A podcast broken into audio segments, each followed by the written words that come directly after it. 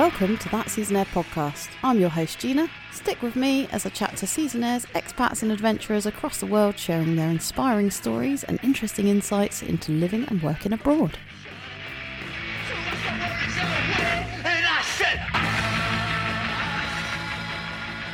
Today we take a trip down memory lane with author of the Anti Blueprint Project, Jon Weaver. Jon takes us back to his first experiences working on ski seasons in France and Austria, and how he took the quickest and cheapest route through university, allowing him to rapidly pursue his passions. In this episode, Jon explains how staying productive and stepping out of the crowd brought him the opportunities that paved the way for a successful career working for big brands such as Burton and ultimately landing his dream job working for Nike in the US. Stay tuned as Jon runs through his experience in teaching his kids to snowboard and shares his wisdom on setting goals, pushing yourself forward, and following ambitions, encouraging you to step out of the blueprint and create the future you've always dreamed of. Here's the show.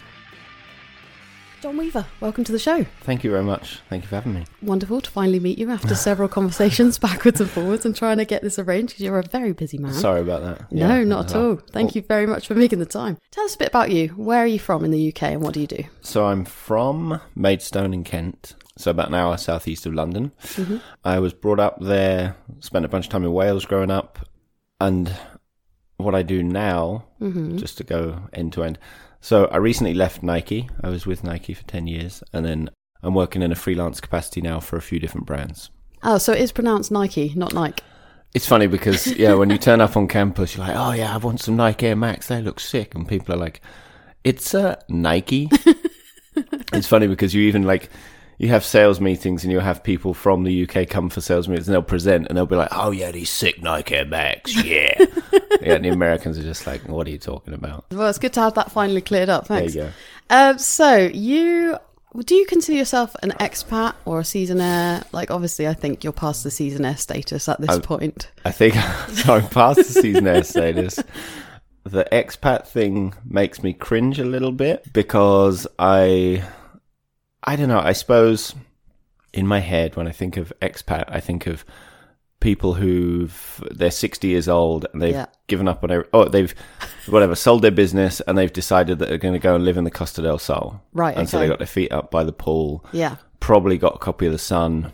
They're enjoying their life. It's Yeah. great. So, and I suppose I think of myself a little bit less like that, and I suppose I think of myself as trying to be wherever we go a little bit more integrated into the local community, and also, also when you think about it, the mm-hmm. fact that we have borders that require passports to leave and move around mm-hmm. is kind of dumb. Like I get it, Yeah. but there's a large part where I'm just like everyone's not sure your background, history, etc. But I mean, everyone roughly comes from the same place at some Yeah. point down the line, so it just seems strange. And then, so I suppose that's why I cringe a bit with the expat thing. I, I suppose I try to just be a little bit more um, of a person of the world. I suppose, Nomadic.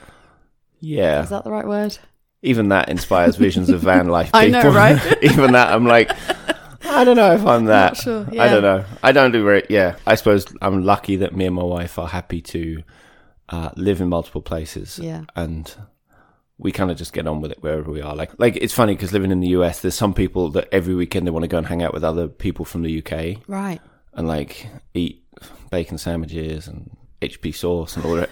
and it's nice once in a while, but Yeah. I'm like, why the hell? The like, why are we living 5,000 miles from home Exactly. to be hanging out with people that we could hang out with from London? Like, Yeah. it just doesn't make sense to me. Yeah. And, Sorry, um, because I know, I know, you, I know you're to this. No, no, no, not at all. I like. I totally agree. I think, yeah, you should try and integrate yourself into the life a bit, get to know Yeah. the locals of the area, and the more people you meet, the more variety that comes into your life. So, Yeah. yeah. Um, so, tell us about how you got into working and living abroad in the first place. Yeah. When I was young, I was very lucky that my parents, especially my mother, was always like very. She was always trying to get us to try new things. And so we tried things like sailing. I remember one summer, climbing, obviously football, stuff like this. And then I started skiing at the local dry slope. I think I was like 11 or 12. Okay. and that was something that really just appealed to me. I really enjoyed it. So I skied for a few years. I had to take a couple of years off, kind of like when you hit puberty, and then like, your knees. Just, for me, my knees just seemed to hurt constantly for two years. Ah, okay. And Growing. then growing pains, yeah, exactly. Yeah. And then when I got to 16, I started again. And then at 17, went on a school trip.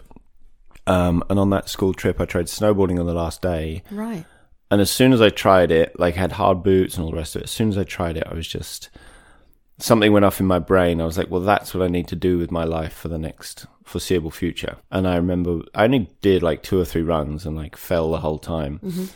Got back on the bus, going back to the, the hotel. And I'd met like a couple of the people who worked in the chalet or the hotel where we were staying. And I was just like, well, I think that's what I should probably do with myself. And even on the bus, I remember telling my teacher, like, I'm going to go and do a season next year. I'm not going to university. And that was all within like an hour. Um, so you were pretty young when you realised that the UK wasn't perhaps for you. yeah, I don't know. I suppose I've always felt a little. I suppose I always struggled a little bit with like, oh, it's Friday night, let's go and get wasted down Maidstone. da. It just uh, it's something I'm sure you know we did, but I just always struggled with a little bit. I was kind of like, Yeah. well, is this going to Lakeside to the cinema on a Friday night? Kind of is this what is this as far as this Is life this it? goes? I don't think so. So Yeah. trying snowboarding, it just kind of set in motion the wheels where I was like, okay, I think that's kind of how I want to spend my next couple of years. Yeah. And and how did you get into that? so basically, I was actually, so I was in sixth form and we were in the f- final year of sixth form. Got back and I, by this point, I told my teachers. We were the first group through sixth form doing a new GNVQ thing, and the teacher kind of hadn't got us up to speed. So we were essentially staring down the barrel of like doing a third year at college or you know A level times. So I was like, right, I'm not doing this. So I bought uh, Discman. I bought the Tupac album, me, uh, All Eyez on Me, and I just listened to that thing on repeat for like six months. And I worked and I finished the course in time. And so most of the people I studied with went back for a third year. So as soon as it got to summer, I started working to earn money, and then that summer I applied for work with First Choice Holidays. Um, so you go down to, I think it was Brighton. They have like a jobs fair Right. you go down to the jobs fair and it's like, okay, we've got, um, you know, these are all the places we have, these are the jobs we have, and you kind of look at the jobs board and it's everything from hotel manager, assistant manager, chef, sous chef, chalet, chalet maid, girly. I apologize for calling it that because this was 20 years ago. I'm sure now Yeah. it's like chalet operative Yeah, or something something. like that, So you could be chalet operative. It also sounds quite cool that Yeah. um, or you know barman etc and so of course i was like Yeah. right i'm going to apply to be a barman because i know i can do that yeah. and then so you do that and they tell you two things right don't apply for being a barman because you won't get the job and don't apply to work in d'Isere because you won't get Val d'Isere. Ah, who told you that? The people at First Choice because it's kind of like everyone wants to work in a bar and everyone wants to work Yeah. in d'Isere. Because it was at the time kind of, you know, if you're like do it if you're going down that route, it's kind of the one that everyone wants to do. So anyway, a couple of weeks later, I get the letter back and I'd got a job. That was great. And then you kind of wait and you're like, where am I going to go? Da, da, da. And then I can't remember if it was like when you're on the bus or if when just before you leave, they send you the letter and it's like, oh, you're going to work at La Forêt as the barman in Val d'Isere. And you're just like, oh, this is happening. Insane. Yeah. So then they pick you up at Dover, uh, Dover or London. Yeah. And then all of a sudden, like these people you never met. And I also find it ironic because basically, like, you know, the hotel we worked at was like, I think it held like maybe 100 people Yeah. and you have you have probably like I don't know 15 to 20 18 year olds with literally zero clue about anything myself included and they're like okay you're in charge of this hotel now and you just okay great off we go Yeah. um, and then the kind of chaos ensued for the ne- for the season and so that was when I was 18 which was uh, a long time ago so did you enjoy it? yeah, I mean, it was, I think it was everything I dreamed it could be, you know, from getting to go snowboarding every day. We got paid, but like, man, I think it was, I think it was like 50 pounds a week, maybe like 200 or maybe even less than 200 a month. But you had accommodation, which was basically a room probably this size with four guys living in it. So like a bed in each corner. But you know, at the age of eighteen, you're like, whoa, like look at this, we've got our own like single hob kitchen. Wow, we're really living. So then snowboarding was amazing. You got to meet like all these people from all around the world, which was amazing. And then yeah, you're just basically in charge of this hotel and still to this day, I'll always remember those first couple of weeks when guests come in and you're just like, wow, like we're being paid to look after these people Yeah. and it's just yeah, it's a crazy, crazy feeling, and it's such a nice way into doing a season because you you get to see, you know, you get to experience everything. Yeah. but you still have like someone who's not chaperoning you, but like you can't just not show up for three days. Like you have a job to do. Yeah. Um, mine was pretty. structure there. yeah, the bit of structure. Mine was pretty great because I didn't start work till four every day. Nice. So I worked from four till one, which was amazing because then, yeah, obviously you can just ride all day long. Yeah. Didn't have to wake up. Um, Perfect. yeah, it was pretty, That's pretty cool. epic. Yeah. So I did two winters in Val d'Isere, and midway through the second one, I was just kind of like, okay, this is the most fun it can ever be, but like, I have this thing in my head where I suppose I, I suppose I worry a little bit that my, like my brain was going bad or something. I was like, am I getting stupid here? So I was like, I need to do something to keep myself moving forward. So I decided to go to university, did the uni thing, but I, and I kept snowboarding throughout university, mm-hmm. except for the final year. I didn't, I kind of said to myself, right, I'm not going to bother going on snow this year. I'm just going to ride dry slope, which was fun. Okay, so were you in the UK? Yeah. So I went to Southampton Institute, which was the cheapest and the easiest to get into Right. and it was great. We had like a really fun dry slope there, like 40 meters long. It was tiny, and so we'd go there every Wednesday night. But through university, like th- that was the other funny thing I found about university. You study and you have like what 11 hours a week, Yeah. which is ridiculous because. I, I was just always thinking we could probably achieve this whole course in a year. Yeah. So I kind of got a semi full time job on the side to earn money. And then the first season I went back to Val d'Isere for, I know I went long enough to buy a season pass. So I kind of went for like two months, I think, in the 1st year of uni. Second year, I came to Mayrhofen with a couple of friends, Josh Wolf and Henry Jackson was here and a couple of other people. And that was, I feel like that was the year they moved from the shilling to the euro, which tells you how, how long ago it is. It makes me sound so ancient. and um, yeah, so then the next year I didn't do a season, and then that next year after leaving university, I was like, right, I can go and do season now. What should we do?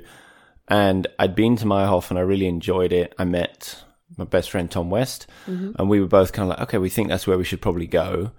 It was cheap, very cheap at the time, and so we kind of thought, yeah, we we know they've got a park, we know there's some backcountry. Let's try Austria. Let's try Mayrhofen. Just going back to you being at uni, what were Mm-hmm. you studying there? I studied international business. Okay, and why did you choose that? So I went originally and I did a. I actually applied for like I don't know computer science or something. So I'd probably be way richer, smarter, etc. than I am right now if I'd have done that. but I don't know. You know, sometimes you you I know. You know, you pick up a magazine, you're like, oh, this magazine is not really for me. Like just the whole vibe. Bit. I was. I suppose I'm not a very detail orientated person, and I know that from the outset on most things. And computer programming, etc. I was just thinking like this is going to be a bad bad situation for me to get into. Right. And I suppose I've always thought of myself a little bit more of as a, as a generalist rather than a specialist mm-hmm. on any subject. So then international business was something where I could learn about all the facets that make up business from finance, marketing, sales, etc. It was also the shortest course of 3 years and it also meant you could travel for 6 months of the course. So I went to Finland for 6 months as well. So wow. in the end I only had to be in university in England for two and a half years. Okay. So it was the cheapest, the quickest, and yeah, it was a great experience. Met a bunch of good people there. Yeah. And how was it studying in Finland? Um, it was really good. I would advise it to everyone, like Yeah. to, to to study abroad because, well, with this whole Brexit chaos, they actually took away the Erasmus program now, which is a real shame. But it was on the Erasmus program where you would go somewhere. The I feel like the accommodation was subsidized. You still had to pay your fees in the UK, but it was still very affordable. Right. and then when you went when you went there, it was all taught in English. It was pretty amazing because it was to a town called Jyväskylä, which is where uh, Nokia are from. And so basically, over the like across the other side of town, Nokia were there, and at the time, Nokia were the biggest cell phone provider in the world. Mm-hmm. And so you got to like learn all these case studies about that, which was like super interesting. Cool. We had an American, half American, half English teacher. So the whole thing was great. And in the end, you basically just had to pass and show up. It wasn't like you weren't moving any great mountains. Going back to Mayrhofen, what were you doing for work in? Were you working when you were in Mayrhofen? Yeah, the first season we came to Mayrhofen, Tom and I both got jobs working at Brückenstadl, Oh, which yeah. was the, uh, I, what's the nightclub there? Or maybe that's what it's called. I forget. Yeah, it's called Oh, Brückenstadl. I'm yeah. sorry. Yeah. It's been a while. Well, I couldn't remember it at the best of times being there, but Yeah. yeah, so Brückenstadl, like to the left, there's that, um, there's a hotel there, and we got jobs as waiters. right. And yeah, it's pretty amazing. Like, yeah, we would go there and we were just waiters. And so we'd go in every day at like five, we'd get food, which was obviously a big help. So you just go in there, throw the food out, clean the food up, off you go. And it was Yeah. great because it was like four hours a day. You got food, got some money. And so you, it meant that we were kind of able to come out the back of the season without like spending all the money, I think. So, You were writing for White Lines, were you at that point, or was that later? so I was trying to figure out exactly. It's funny now because with, with cell phones now, you're able to kind of provide a diary of your last decade, like Yeah. back to 2007, basically, and everything from 2007 back from there. I'm like, No I think it was Could this year. Yeah. So I think it was the first year. Yeah, I think it was the first year I came to do a season, or potentially the second. But I got a job working at White Lines, Mm-hmm. Snowboard magazine. Um, they had a feature in there which was focused on dry slope, and they wanted to improve the quality of the content, make it more substantial. And so I spoke to Matt Barr, who runs another podcast, Looking Sideways, which you should check out. And he was the editor, and he said, like, okay, this is what we want. Roughly, I think it was three to four thousand words a month, based on the dry slope scene, and him and the rest of the team working on it. You know, they're all doing seasons in these amazing places, Yeah. and so having to do like dry slope content, it felt probably like a bit of a laborious task for them. Mm-hmm. So I was, I was like more than happy to do it. So I started working for them, and um, I would work. I think my deadline started. I believe it was May or June first, and then went all the way through to December. So like four thousand words a month, and so December rolled around, and I would be able to go off and travel again, which was great. Uh, it was funny as well because I remember the first one I did. Like I wrote, so, so I got a A in English language and English literature, but I suppose I never thought of myself much as a writer. But I got those grades, and I did the first three thousand words, and I sent it in to him. And I didn't really know him at the time. I kind of knew of him, and I was suppose I was a little bit in awe. And I sent it in, and then I got this email back with just like so many corrections. And you know, when you're at school and you get the red pen from the teacher, it was as if the whole thing had just been obliterated by red pen. And I was like, ah, I just don't think this is going to be the thing for me. Yeah. But then thankfully he was, and I suppose I've taken this a lot with me since then. Like he's one of those people who was super honest Yeah. in the beginning. So you kind of know, like, okay, this is the standard we have to reach. Yeah. From here, I have to up my game. And then, so I suppose I've always appreciated, whilst it's harsh in the beginning, people who are very honest and upfront. Exactly. So. What was the idea in coming to Mayrhofen? So yeah, so the the thought of coming here was just they had a really good park in the winter. The winter that I'd visited, there was like the generation I suppose before me. So Chris Carr and some of like the the pros at the time had been here, and I was always sort of impressed. You'd see content from here, and you'd see the park, and you were like, "Oh, that looks like an amazing place to go." Because they would always have the park up and running fairly early, which at the time, like seeing Penken this year, where the park was ready like Christmas Day or something, mm-hmm. despite the pandemic, was amazing. You know, back then, I think the park would be ready like first couple of weeks of January, which in Val d'Isere at the time, like the park was something that happened maybe in March. Like it was always an afterthought. Mm-hmm. And so we were like, right, we want to go somewhere where we can ride park early and often, where it's not too expensive and there's some powder. Um, and yeah, those factors all kind of played into why we came here. So you had your job at the Brook. Yeah. Then where did you go from there? Great question. so the next season, we lived down in Ramsau and we lived above what is now like a kebab shop on the left hand side as you come into Ramsau. Um, and I believe we didn't save. Oh man, or maybe that was the. sorry, or maybe that was okay. There's there's a two year period. One year we lived above the kebab shop. One year we lived above uh, the candle shop. I can't remember which one came first Okay. the candle shop was basically again a room this size with a which was the lounge and the kitchen and then there was a door which was essentially a storage um, cupboard and we put four mattresses in there and we all did a season in there. And that was like 15 euros a week or something. It was ridiculous. Ah. so each so super cheap. So we did the second season. I think it was second season there. And then the next season we went to the other place above the kebab shop. Um, those two seasons i didn't work through because I was like working full time in summer because Austria was fairly cheap, and then because of working for White Lines, I was kind of okay financially, so I could make it work without having to work through the season, which was really nice. And then the third season we were here, I started I started doing some work with. So I was writing for Forum at the time, which was run had just been purchased by Burton, Right.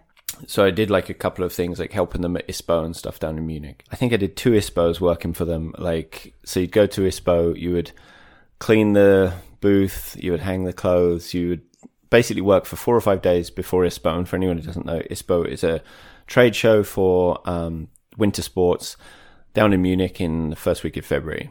So it's when the whole industry comes out. So we would set it up for say three or four days. Probably some of the hardest days work I've ever done. Yeah. You know, you'd be on the stand from like seven in the morning till ten at night, just cleaning and da da da.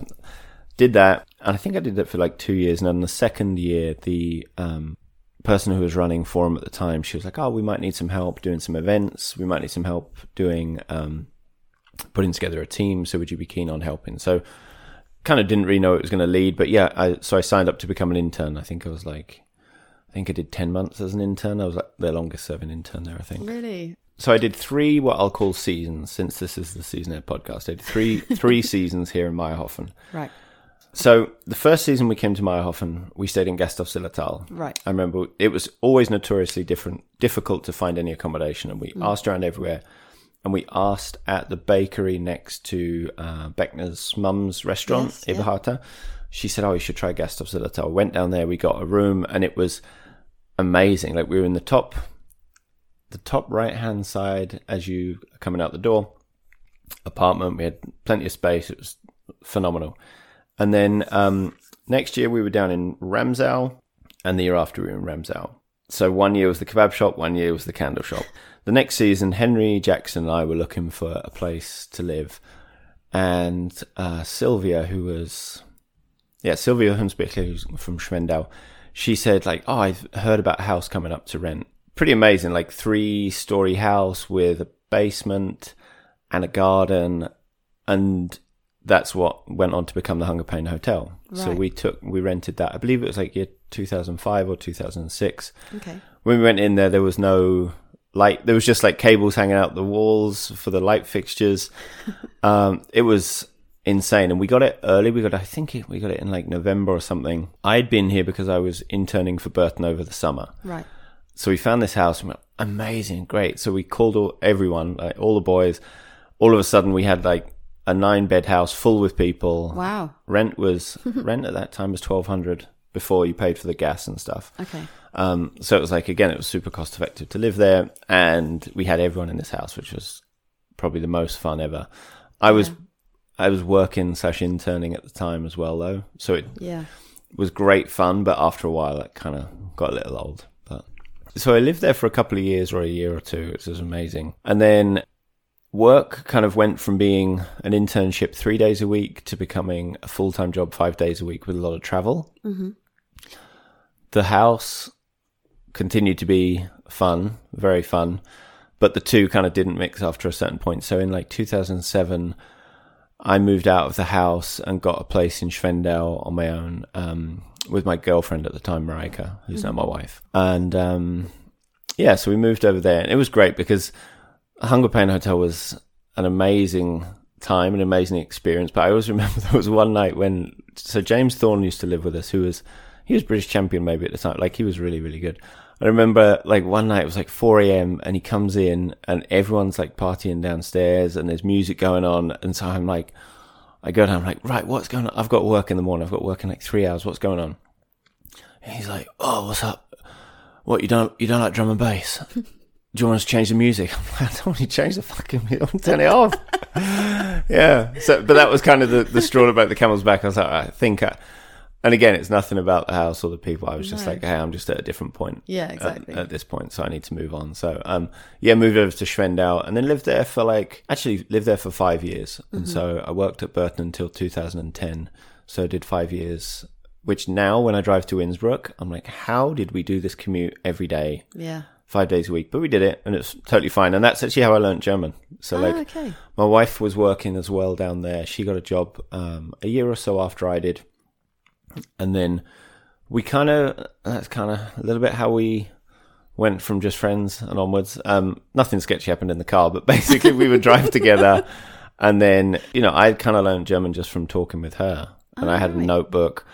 And so I'd ask her like all different kind of sayings and stuff in German, and then um, in the office they would speak German as well. Is that where you met? me and my wife met on Queen's Day in Amsterdam in, I'm going to say 2005. No, and we just kind of met each other at a nightclub, Paradiso. Gang Starr were playing. Uh, Rolly was there, I think. Ah, Who's going to be one of your future guests? I think Rolly was there, yeah. um, and then I met her and her twin sister on New Year's Eve in Scotland Yard. Obviously, like, you know, staying in touch with people wasn't a thing at this point. So then all of a sudden she shows up in Scotland Yard. I was nervous as hell and I was like, oh dear, okay, there's that girl. Well, I'm not going to talk to her because I'm way too shy. And then at the end of the night, she's like, "Why are you not talking to me here? What's wrong with you?" Like, her German accent isn't that bad. Um, it was just, yeah, it was pretty funny. So then we got talking, and then through the next few months, we kind of got to know each other. Then she started working at Burton, and then um, it kind of went from there. awesome. God, I hope Now she doesn't. got I two hope she doesn't get rid of. She's probably like, "This is a terrible recollection of how our love started." Um, so yeah, now you've got two kids and married, so that's Now we got two kids and married. awesome yeah, story. yeah, And and currently in Mayrhofen, exactly. teaching them to snowboard. Yeah, Very much so. cool. What advice would you give to anyone who's thinking about doing a season? yeah, I would just say make sure you like enjoy it for everything that it is. Mm-hmm. And I know I'm guilty of this of overthinking stuff, but just make sure you come back with it with like having learned something. It might just be a new skill set, it might be a new friend group, but just just see what else you can do along the way. The reason Yeah. I say that is you have those opportunities where you can go and learn new things, understand new cultures, etc. And if you come back and you're like, "Well, I learned, I learned to do another 180. I can now do a 540." You're like, mm, "I don't really know if that's kind of long term." Yeah, cool. What else? And I would just say, don't get in tons of debt doing it. Yeah, I saw tons of people doing that in my first seasons, just getting credit cards and rinsing them, and Right. then ended up kind of crippled financially. So don't get in debt. Like, go and get a job. There's plenty of jobs wherever yeah. you go. It is a good idea to find something that you can make a bit of extra cash out of, like you did the White Lines, Yeah. for example, and you did some commentating as well, didn't you? At Air & Style, is that right? Yeah, so me and Henry, who um, I lived with back in the day, Henry Jackson, we did. We were kind of on similar paths. I was host. I would host various snowboard events. He did some as well. Then we started working together, and we had like a little company called Banter Box, and we did events for Volcom. We did European Open, US Open for Burton. Then we did. Um, I did Air & Style in Innsbruck, like the live on snow thing down in Bergisel, which was amazing. When I moved to the US, though, I kind of was like, right, I can't do all of these things. So I gave that one up and gave him the work I had from that. So then he's gone on and he's done amazingly. He's ended up doing like Olympics Wow. and basically every event there is, he's done it. And he's been full time with that as his primary income. It's easy 10 years now. Mm-hmm. Yeah, he's carved himself quite the niche. That's so cool. So tell us a bit about where those seasons and then the work at Burton led you career wise after that. So I, as I say, so I worked for five years at Burton. I was always in the marketing department, so events, team management, and basically everything else in between. Working with magazines, um, print titles, etc. And then 2010, Nike had been Nike were in and around snowboarding, Right.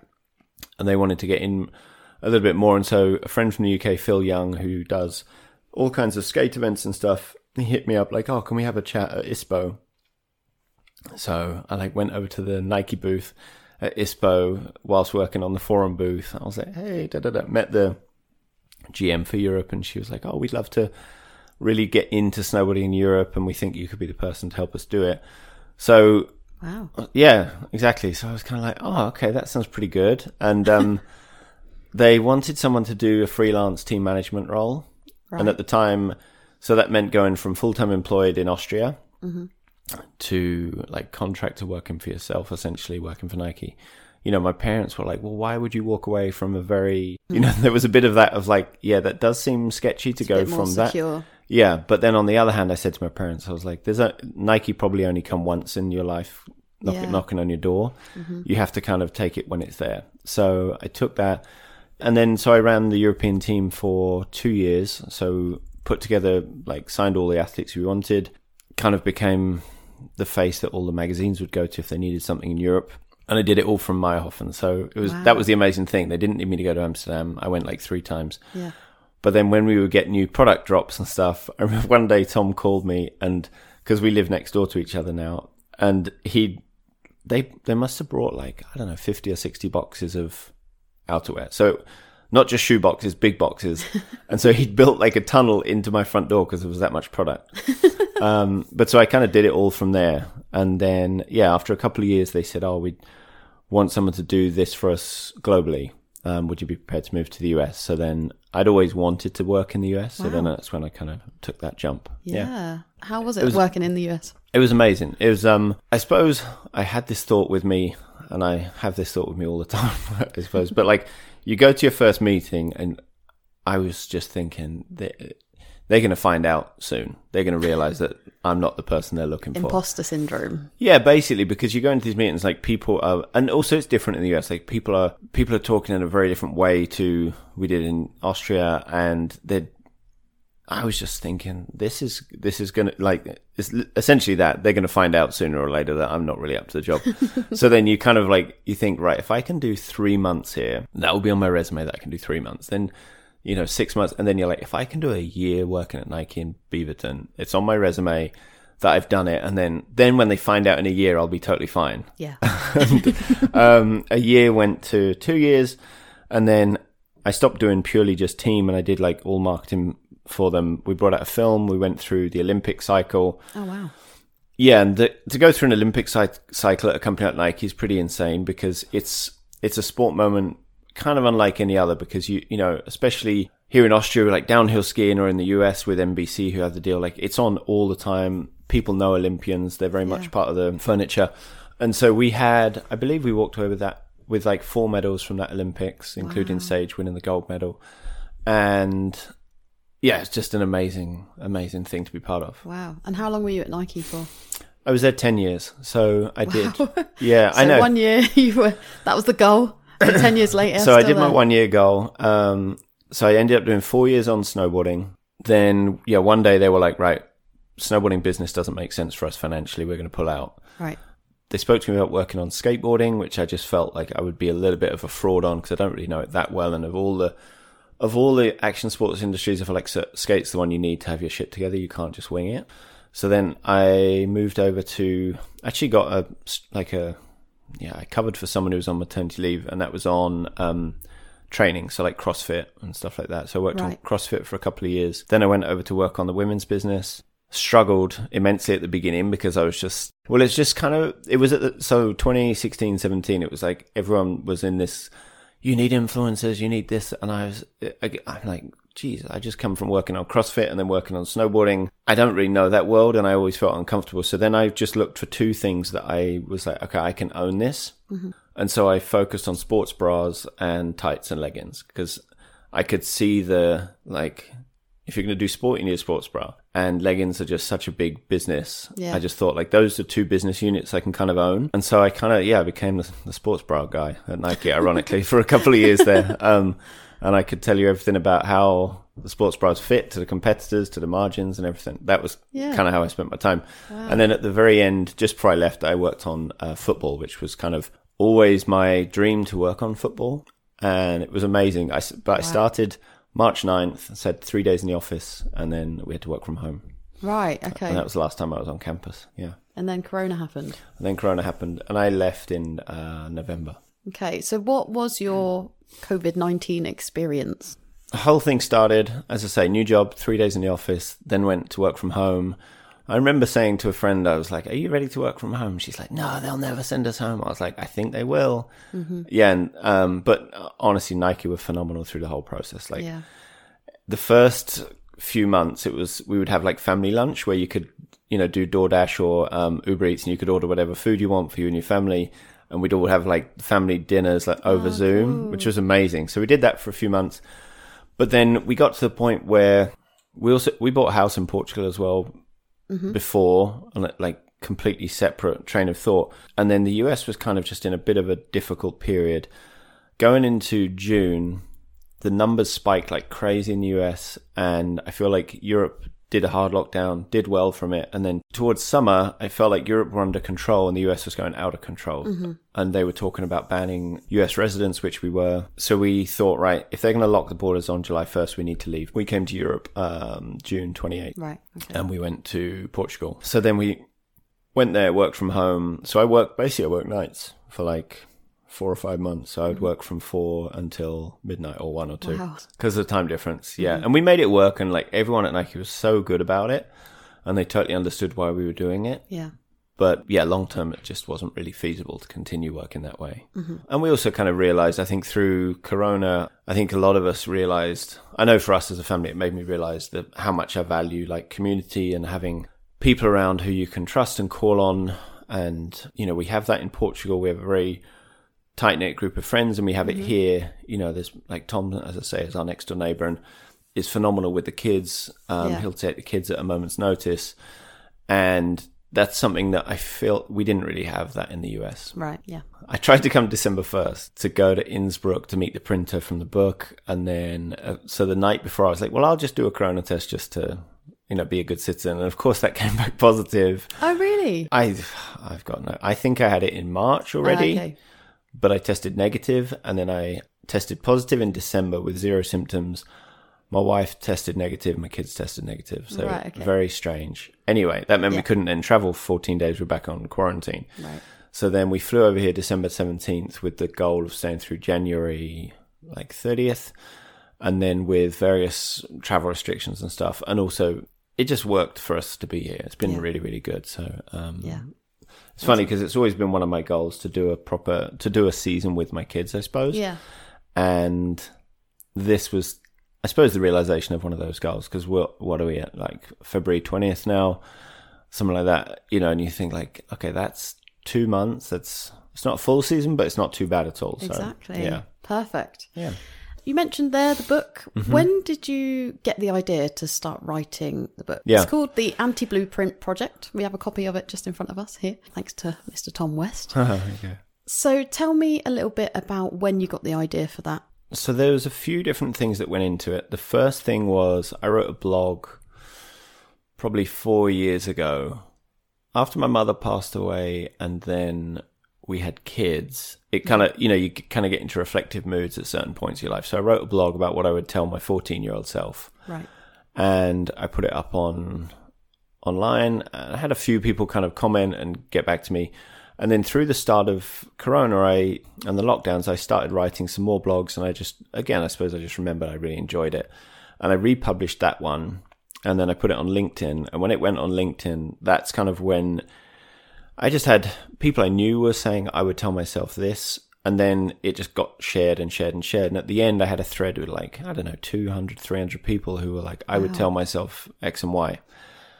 And so it just got me thinking that there was definitely, there was definitely something to it. I didn't know what it was. So I mm-hmm. called a couple of friends, called one guy who runs a podcast, someone else who has a book, and kind of was talking to them like, I think I've got this idea. And then I was thinking as well, like, well, I have enough people who I know who've done very interesting things with their lives who either didn't study or did study but studied something completely different or changed career course halfway through.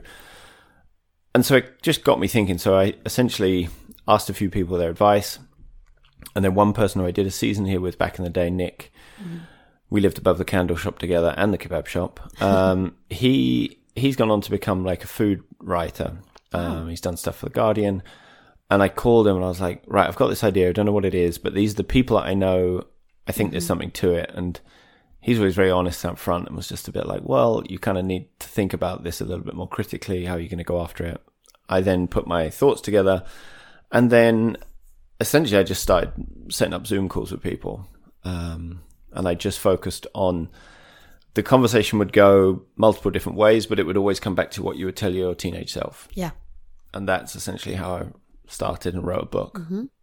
Without really thinking too much about it, just kind of started, just Yeah. got going. So I, so then I started having these Zoom calls, and then I remember I sent an email to Sani Alababich, who designed it for me, and I sent him an email. I think that was last week of June as well, just like, hey, I've been working on this thing. I don't really know what it is yet, but I probably need your help on it. So the whole thing was done just like let's let's just start working. And so by the time we got to June, I essentially had, or July, I had like 100,000 words on my computer, roughly with some kind of shape to it. And mm-hmm. then Nick obviously edited the book. He was able to then help me put it into a little bit more thematically designed. And then Sani was help, able to help it turn from black and white words on a page mm-hmm. into a book and a visual center, etc. Yeah, so I interview people, as I say, who've got interesting paths. So a few examples. Orlando Einsiedel, he used to do seasons in Mayrhofen. Um, great snowboarder, great friend of mine. We traveled, made films together for a while. Wow. Um, he, he's actually one of the few people I know who's done the Penken roof gap. So you climb up on top of Penk, uh, sorry, Horberg lift station Right. and ride off into that little field of trees underneath. So there's like a pretty decent gap next time you go up Horberg. Check it out. So Orlando did that. After making snowboard films, he then went on to make some travel films, and then he ended up making um, a film about Skateistan, the um, like skateboarding in Afghanistan for women. He then went on to make other films, and he ended up winning the first Oscar for Netflix for his film Virunga. Wow. And then he went on to make White Helmets, which I believe also won an Oscar. And he was probably one of the best examples where I was like, well, he didn't even study film, he studied anthropology, so the study Right. of people. And that just put him on a path where he was just intrigued by what makes people tick, essentially. So he's one. Then I spoke to a guy I met via LinkedIn, Clinton. He is now a graphic designer and photographer. And at the age of 33, he was working in like a paint factory, like spray painting cars, and realized that that's not what we wanted to do. Just had a child. So basically, he would wake up every day at 5 a.m. He would do Photoshop for, say, two hours in the morning, teaching himself Photoshop for two hours. Mm-hmm. Then go to his job in a paint studio, come home, play with his kid, do the stuff you have to do as a dad, and then at nine o'clock he would then get back on Photoshop or go out and take photos at night. And so it's just people like that who I found very inspiring, where I thought other people would like draw the same takeaways as me. Mm-hmm. You've written a lot of insights in the book, different sections about Mm-hmm. goals and mm-hmm. money and self care and mm-hmm. travel. Who is that aimed at? The whole book was aimed at teenagers. Okay. But um, I have to say, you know, we've been running ads and stuff on Instagram and Facebook and things like this, but it's very hard to actually engage with teenagers, primarily because um, they're all on different platforms now. like, Yes. you know, they're on TikTok and stuff like this. Um, and, you know, they're not, those platforms aren't built for monetization yet. So it's not as easy to direct target uh, content to them. So the content was originally aimed at teenagers, but it has felt that throughout all the feedback I've had, I've had a lot of people who are like, "Oh, I'm 30 and I just quit my job uh, at a Fortune 100 company." Like all different people who've reached out and have found it insightful. The the one thing I'll say with that, with those chapters in between, I tried to write those because I think we spoke before we started the podcast. There's a lot of things that I think we all think about, but we're maybe not open and happy enough to say to other people. So, for example, goal setting. That's probably one of the chapters that most people reached out to me about because, and maybe it's a thing because we're from the UK. I don't know. Mm-hmm. But if you have like an audacious goal and you're like, I want to do X, Y, Z. I know me and my friends group, sometimes people were like, yeah, no, you won't do that. Yeah. And my goal with that was like, hey, like it's totally fine to be like that. Like most people who achieve anything have at some point put their head above the parapet and said, I want to do this. And so on the back of that, I've actually run four goals workshops where I have oh wow. groups of five people on Zoom and we literally just talk about our goals in a like an environment where I, and as we started, I'm like, hey, don't be judgmental. And the reason for being so I've set goals with my wife for the last 15 years. And in the beginning, I was like, this feels super awkward. And then Yeah. to even talk to my wife about it felt awkward. Then she got into it. And then this year, I was like, right, I'm going to just, again, head above the parapet. This feels super awkward. Who wants to talk about goals? And then all of a sudden, I had a bunch of people who were like, I would love to, but I have no one to talk to about it. Ah, okay. So that's been one thing. I haven't done much with the money chapter yet because I was trying to go through, like on social media, go through each chapter as we go. Right. Money will be another one. I've had a bunch of people reach out like, oh, but I really want to buy a house and I just don't understand about interest rates. And again, no one talks about money. It seems to be a badge of honor if you don't have money. Like if you're someone who's like, oh, I'm actually doing quite well because I do X, Y, Z.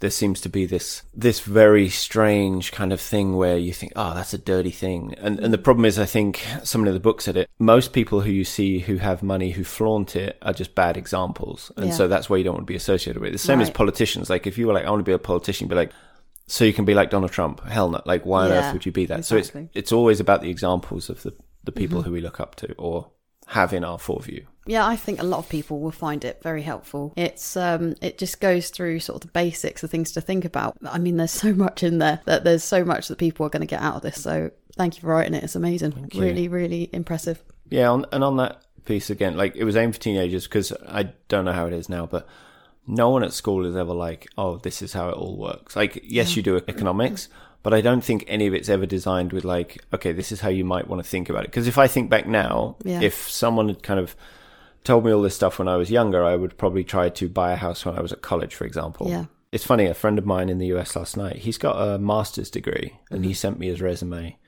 And he's like, Oh, what do you think about this? And I'm like, My God. Like, so basically, he's got a job. He wants to get another job.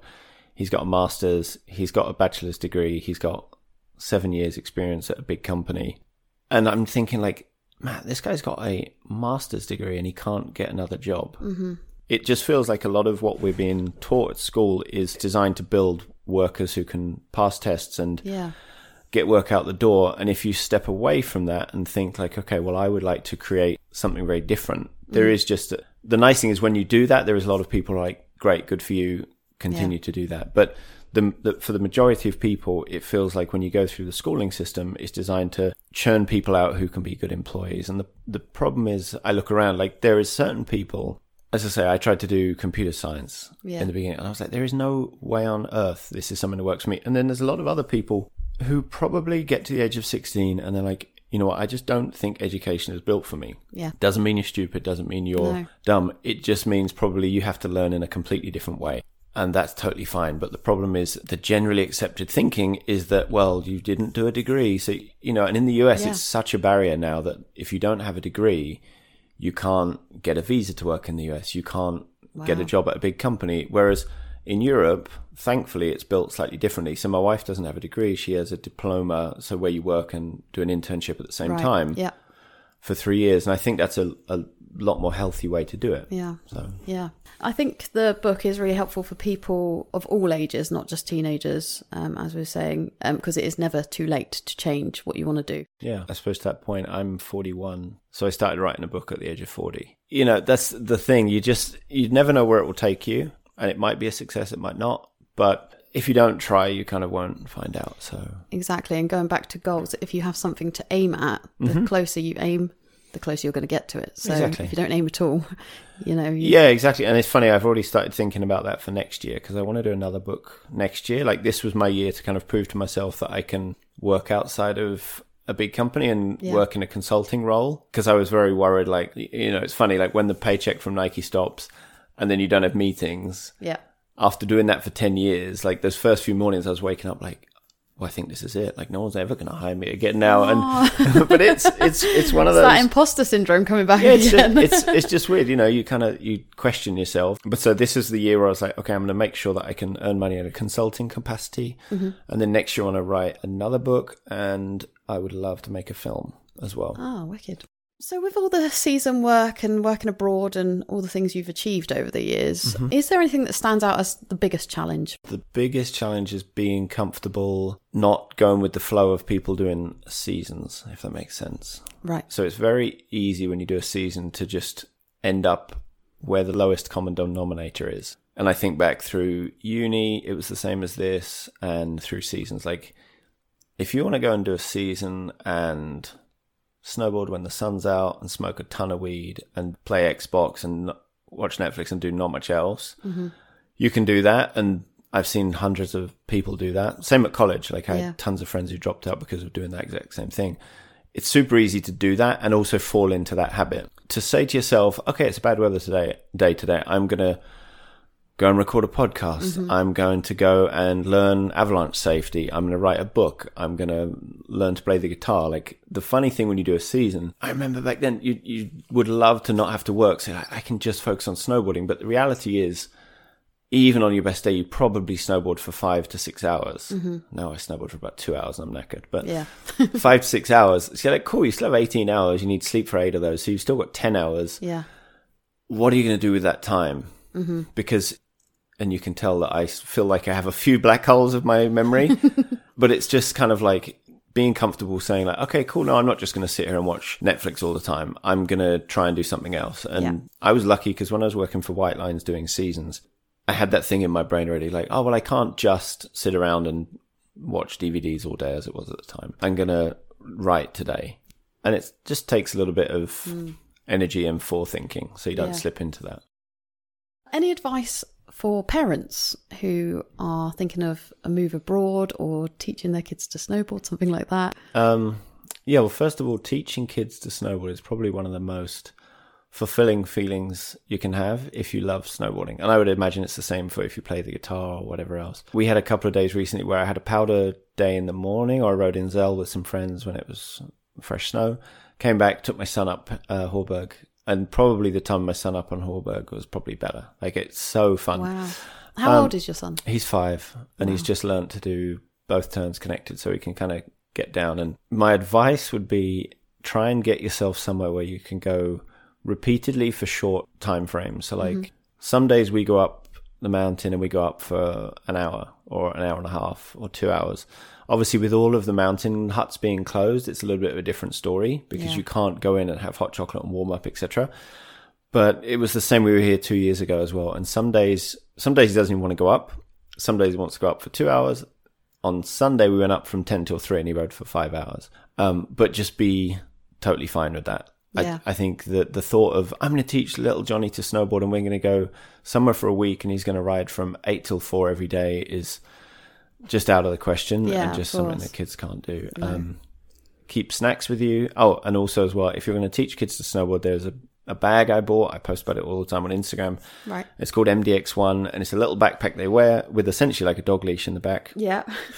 And so you can kind of help them do their turns and stuff so you know that they're never going to catch an edge. Uh, and it will save your back. When I started teaching my son, we came here two years ago and I was just like holding his arms the whole time. And after like day Yeah. two or three, my back locked up and then I was, over. yeah, and I was kind of out, out for the next week. So You've got quite a few videos actually on Instagram, haven't Mm-hmm. you, of you teaching your son to snowboard? yes. Very cool. So Yeah, uh, people can check that out. What's your handle on? It's um, Jonathan underscore Weaver. Mm-hmm. And then uh, the book is at the Anti Blueprint Project. okay. And where can people buy the book? on the website. So it's just um, the antiblueprintproject.com, or we actually just put it on Instagram as well. So you can just buy it. You can click through to buy straight on the Instagram channel. Okay. Awesome. Yeah. Mm-hmm. One more thing I wanted to ask you actually. You've got a lot of quotes in the book. Yeah. Mm-hmm. A lot of quotes in the book. Is there a particular quote that you live by? Yeah, but I don't. Life quotes. No, no. But ironically, I don't even know if it's in the book. Oh, Um, right. Yeah, I I don't know, but it's something my mum used to say all the time, and she would she would just say it is what it is. Like it's interesting. Obviously, we all have two parents at some part, and they f- form different uh, elements to our life. Some we never meet, etc. I was lucky to have both. My Yeah. dad is someone who is very driven, very successful, would worry a lot. My mum, very successful, very creative, didn't worry a thing. And I suppose I try and take a lot from both of them, Yeah. but I always try and take that from my mum. You know, like sometimes it really sucks. Like you might need like new tires for your car. Yeah. Like we just had to do our car in the US needed all that doing. Bill came in and it was like we had brakes. It was like two grand. And it's easy to get super annoyed about the whole thing. You're like, Yeah. ah. And my mum was always just like, it is what it is. Like if you want to have a car, there are costs to it. If you want to have a child, there are costs to it. And there is no amount of scrimping and saving and doing this and da da da. Like if you want to have kids, you have to realize like, okay, if you're going to go on holiday, you may have to rent a car, buy a car seat, do this, da Yeah. da da, buy diapers. It sucks. It's expensive. That's kind of the cost of doing business. And just don't give it a second thought. Like it's easy to get weighed down by like being stressed or worried about every single thing. Yeah. Yeah, she would always just say it is what it is. Don't worry about it. Yeah. What's next for you and your family then, Jon? as I say, with the book, the project there is selling through the rest of the copies, um, which I think we'll probably do in the next couple of months. And then as we get into like November, December, I want to start planning the next one. Also, personally, I'm consulting yeah for three brands, so just making sure that that works, which would be good. My wife's got her own business called Oilella Kids, which is an online um, kids brand. So she sells Korean kids clothes. Oh, wow. Yeah, so that's been another thing. So she only started that a year ago, and it's been amazing to see the progress that she's made there. And a lot like you, she'd never built a website, she'd never done all these things, and now it's crazy. She has orders like every single day from all around the world. Wow. That's so, so cool. helping her with that, and then yeah, hopefully the schools will open and the kids can get back to school because Mm-hmm. that's definitely a, slows most things down when school's closed. Yes, I can understand that. Obviously, your book is very inspiring, the Anti Blueprint Project. Do you have any other inspiring books that you would adv- advise people to read? Um, yeah, one book I would say, especially for someone who is doing a project like you're doing, um, and also just in general, is a book called Get Together by People and Co. So Bailey Richardson and a couple of her business partners wrote it, and so she was in The Social Dilemma, the film on Netflix. Yeah. She's in my book. I got to meet her very wow. happen chance. She's amazing. And it's about building communities. And it just makes you think about both professionally if you're trying to build a community, but also also personally as well. So, you know, she talks a lot about building community and if you don't see the community that you want, that you have to be comfortable being the person to put your hand up and say, I'm going to be the first person to create this community. So the same way you're doing with the podcast, right? You must have seen that there is a niche there and you want other people to talk about it and be Yeah. part of it. So mm-hmm. you're the person who's like, I'm going to put my hand up and make this community. So that's a great book. I would say that. On the money stuff, the r- book Rich Dad Poor Dad is just a really, really good one. Very great introduction to all things money. If you enjoy marketing, any of the books by Seth Godin, especially unimaginatively titled This is Marketing. it's a very good book and it just dissects like a lot of campaigns. Very simple. So Perfect. those three books. One question I ask everyone is Mm-hmm. Do you have anyone you'd like to nominate to come on and have a chat with me? Yes, I would nominate uh, Henry Jackson, who I've spoken about. Yes. I would nominate Sarah Muir, who has done seasons in Morzine, and she's starting a brand called Palm and Pine, which is um, natural, organic, vegan sunscreen. Right, okay. Those two, and who else? Has anyone nominated Tom West? I feel like he needs to be on this. He hasn't been Okay, nominated, Well, I think he should be on this. I agree. Yeah, I think he should be on this because all the points I've said about planning, etc. I would say he he's kind of like the person on my on my shoulder who's like enjoy today for today. yeah, So I would say those three people. awesome. Hmm. Well, thank you very much for coming in to pleasure. have a chat with me today, Jon. It's been absolutely lovely. My uh, pleasure. to Thank actually you. meet you finally. And uh, I could probably talk to you for hours and hours and hours, but I know you've got to go. So we're going to wrap it up. Yeah. But yeah, thank you so much for coming in. Thank you for having me, and good luck with the rest of the podcast. Cheers. Thank you. Thank you. Such a fantastic chat with the wonderful Jon Weaver. Thanks again for coming on the show, Jon. So lucky to catch him before he heads off to his next adventure in Portugal. Don't forget to check out the show notes for a link to Jon's book, The Anti Blueprint Project, and any other links relating to today's show. You can now click to subscribe on any podcast platform to get new releases of this show as they come out, so please click and subscribe. A massive thank you to our sponsors Mike's Sports Bar in Mayrhofen, Wandering Woods Coffee in the UK, and of course thank you to Mondo Wave for the music. Thanks for tuning in, guys, and I look forward to seeing you all again next time.